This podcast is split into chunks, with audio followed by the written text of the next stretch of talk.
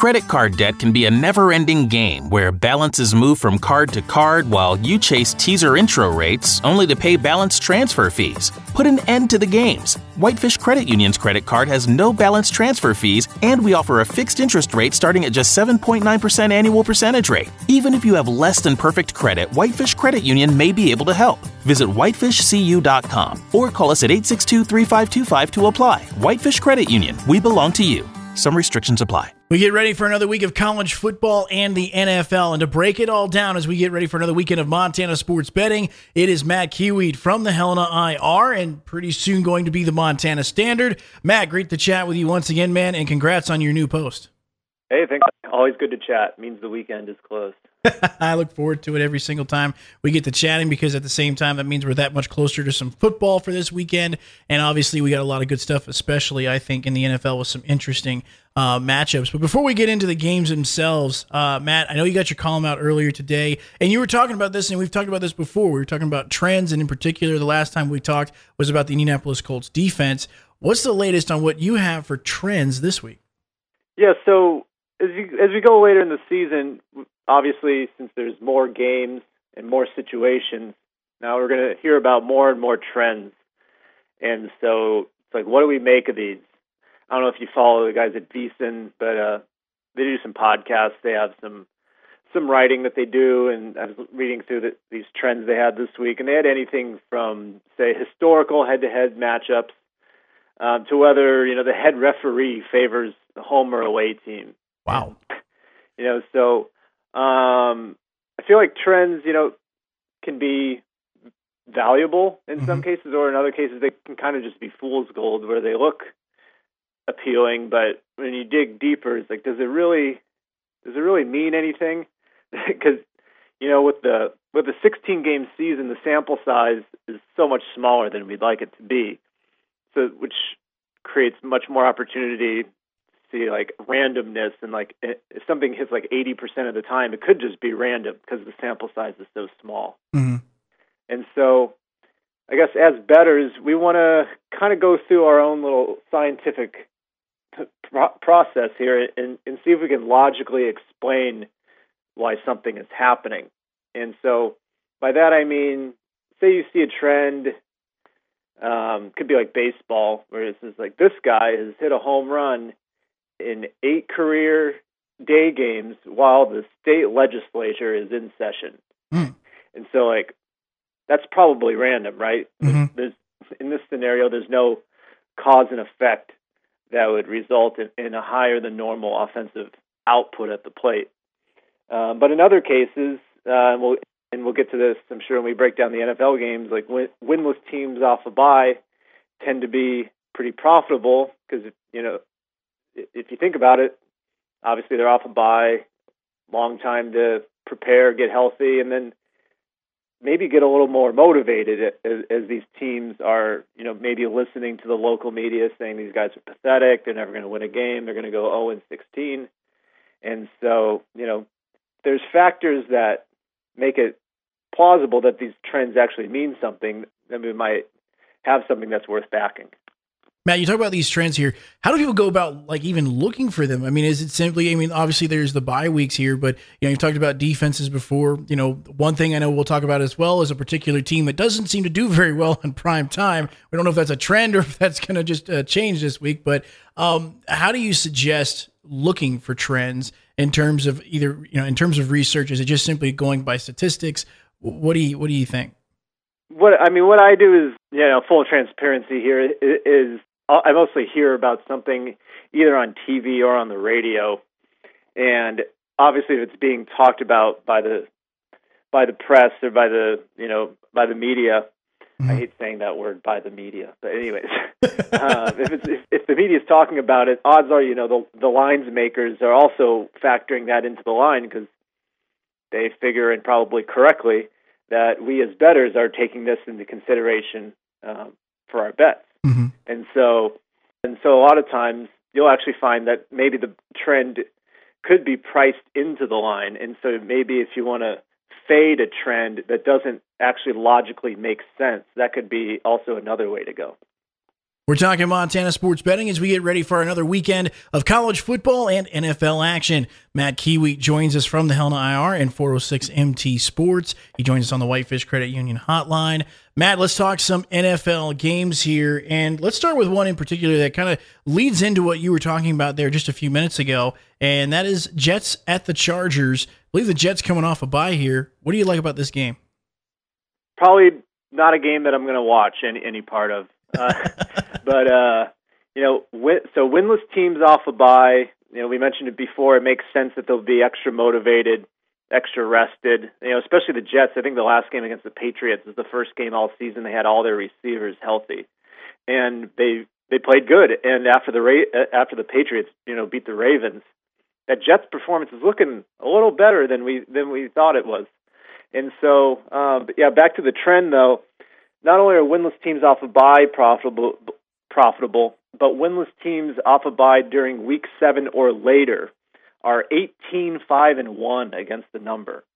And so, you know, why would this be so much stronger late in the season? It's like, well, there's only been what? I don't know the number off the top of my head, but I think I can count it on one hand the number of 0 16 teams there have been mm-hmm. um, in NFL history. They don't want to be one of those teams. Obviously, the organization, I'm sure, wants them to get number one draft pick for Trevor Lawrence, but the guys on the field they don't they want to win a game.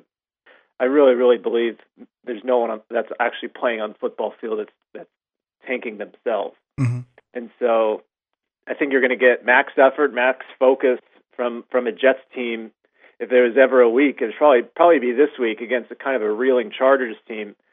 And so take that all that into consideration and add in the fact I think there's a little extra value um, with the announcement of Flacco starting at quarterback. So the line opened at Jets plus eight and a half when Sam Darnold was believed to be the starter. It bumped up to plus ten with the announcement of Flacco. Um, are are we sure that Flacco's like that much worse than Darnold? I don't know if it's a point and a half, especially onto a key number of ten. Take all that into consideration. I like Jets plus ten. I was going to say that's going to be really interesting too, because this also feels like, and kind of going along with what you're talking about here, Matt. This kind of does feel like a very, if you're looking at the Jet schedule, maybe their most winnable game left at this point. Right. Matt Kiewiet joining us right now, talking more NFL games. Matt, uh, you know, this morning it was announced that Taysom Hill is going to start at quarterback for the New Orleans Saints. They have a rivalry with the Atlanta Falcons. Atlanta's played pretty well, three and one since Raheem Morris has taken over uh, as the interim head coach for the Falcons. Uh, so, give me your thoughts on this game. I'm probably going to stay off this game just because I have kind of a bias, and so I'm going to rant a little bit. Um, I just can't stand uh, the love affair here with with Taysom Hill. The announcers are basically drooling all over this guy during the game because he can pick up a first down on third and fourth and one, you know, by running the ball. Do you know who else can pick up first downs on third and fourth and short? Literally every quarterback in the NFL. Uh, QB sneaks statistically are by far the most successful plays in the NFL that you can run. You know, the fact that everybody is just electrified by Taysom Hill because he can pick up those first downs. I, I, I what, whatever. Um, and uh, you know, the, and the line opened at four, maybe it's four and a half when J- Jameis Winston was believed to be the starter. Mm-hmm. And now it's Taysom Hill, and it hasn't moved. And so I get the knock on Jameis. He threw 30 picks last season, but I, I really have a hard time believing that Taysom Hill can you know, who's pretty limited by definition. He comes in four or five times a game to run a package designed specifically for him in short yardage situations. Um, running an entire offense is completely different, and, and Jameis does have four to five years. I forget how how long he's. Yeah, five years. Tampa. Yeah, he's he, he has a bunch of reps under his belt. You know, running an entire offensive playbook, and so I have a hard time believing that there's no difference in the two quarterbacks. And you take a look at the, I'd actually lean Falcons because if you take a look at what they've done this year, you know that Vikings win where they dominated Minnesota, that's looking better and better as the Vikings play games each week. Mm-hmm. And then they should have two more wins. You had the Detroit loss where uh, Gurley just fell over, and then you know the loss to Dallas where they just forgot the rules um, for onside kicks, and so you know if if they have two more wins and two fewer losses, you know what's what's the line then? I don't think it's four four and a half with a third string quarterback in there. That's going to be interesting. I mean, you know, I, you know me, Matt. As a Bucks fan, I need the Saints to lose, so I was either hoping for Jameis picks or we'll see here. But at the same time, and, and, maybe not just so much sports betting, but your thoughts on this. It feels like this is the game really for the Saints to try and just see what Taysom Hill brings to the table because eventually Drew Brees is going to retire, and we do need to find out whether Taysom Hill is the heir apparent or if it really will be Jameis Winston. It feels like that's that type of game that this is going to be this week. Yeah, so I wonder if Sean Payton is going to go the Teddy Bridgewater route, where he, he knows Teddy is no pun intended, but he is a bridge for getting the Saints from the time when Drew Brees was hurt back, just bridging the gap to when mm-hmm. Drew Brees could return. But still, he was very conservative with his play calls. You know, protected him quite a bit. And the Saints also had a very easy schedule during that time, and so they went five and zero, oh, and Teddy looked great. And so I'm wondering if he's going to kind of unleash Taysom Hill here and call, you know, a full menu of plays, if you will, just to see if he can do it.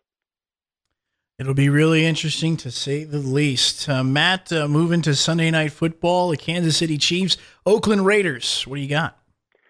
All right, so here's another stat you're going to hear ad nauseum this week. It's Andy Reid off a bye, and um, the numbers are very good. Obviously, he's a very good coach, and so uh, but even more impressive is just Andy Reid with extra time at all. So any any any added days of preparation where he has an advantage against his opponents.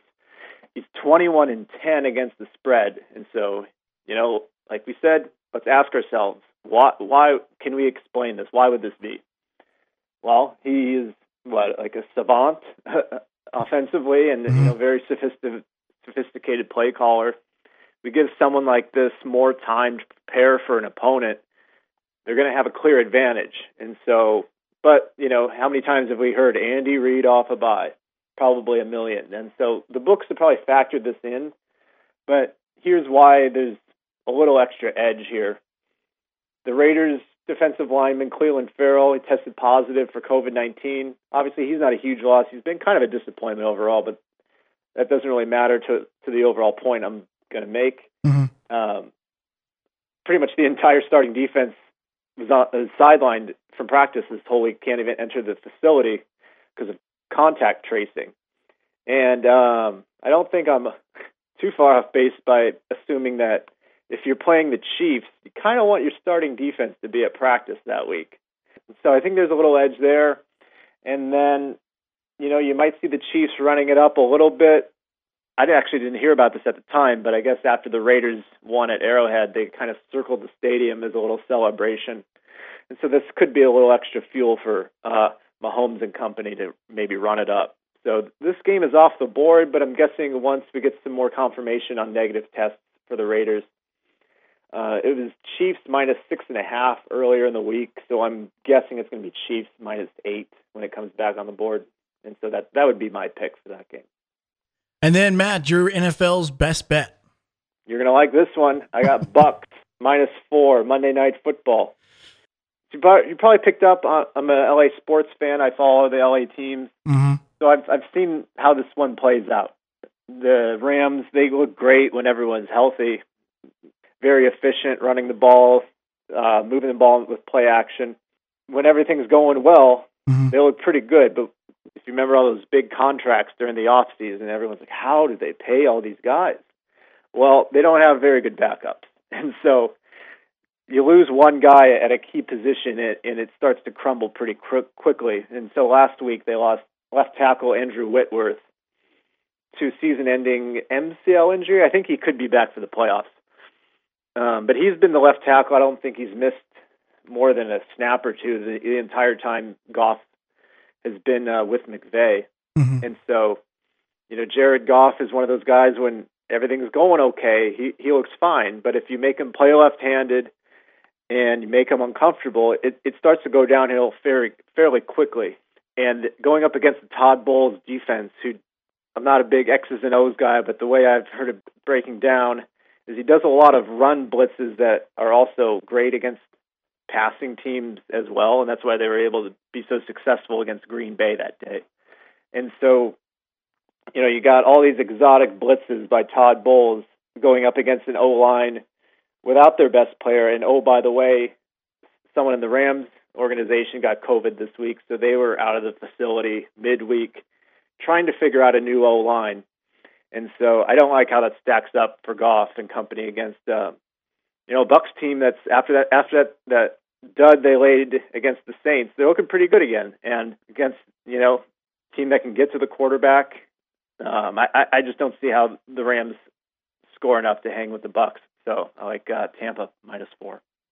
Matt, how much did you kind of go back and forth on the trend here of obviously you talked about the Rams losing a key guy like Whitworth and the fact that Tampa Bay hasn't played well on prime time. This is another Monday night game. Three games in prime time. They have not played well. They've lost two and they barely won the other.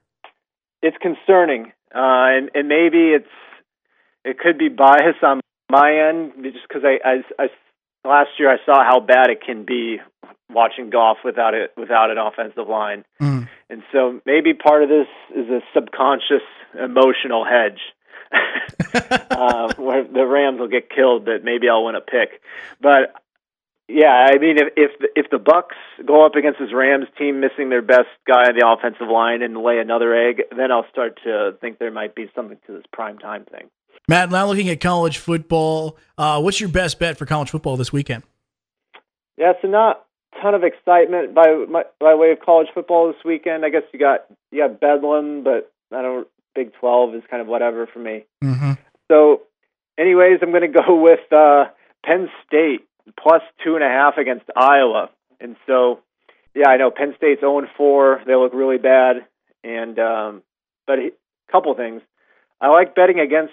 I like betting against things that have never happened before, mm-hmm. and we got two of those in play here. Penn State coach James Franklin has never lost to Iowa.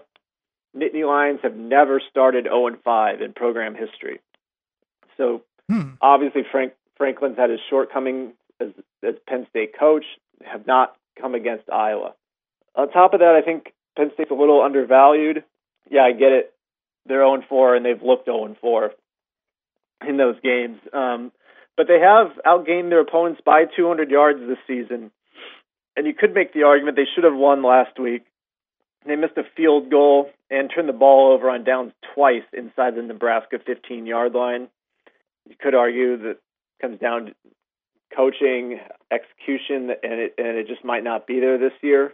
But um, you know, I don't know if you can just get a little more production in the red zone. I think they'll have a chance to beat an Iowa team that could be a tad inflated here. You know, the Hawkeyes opened the season with two losses uh, at Purdue, or forget where the Purdue game was. Anyways, it was uh, against Purdue and Northwestern, and now they've blown out Michigan State and Minnesota. So now that they've done that, are we supposed to believe you know everything's fixed and they're a okay? I'll pay to find out. Um, best bet: Penn State plus two and a half. Matt, I've got one last question for you, and this isn't in the college football realm or the NFL realm. I know you cover high school sports as well. We obviously have the state championship game tonight. I'm going to give you the over under for tonight's double A state championship game between West and Sentinel here. You take the over right. 60 or do you take the under 60 points tonight? Does West score? Does West get over 15? Yeah, they've averaged, I think, uh, I know they're over, I want to say over 25.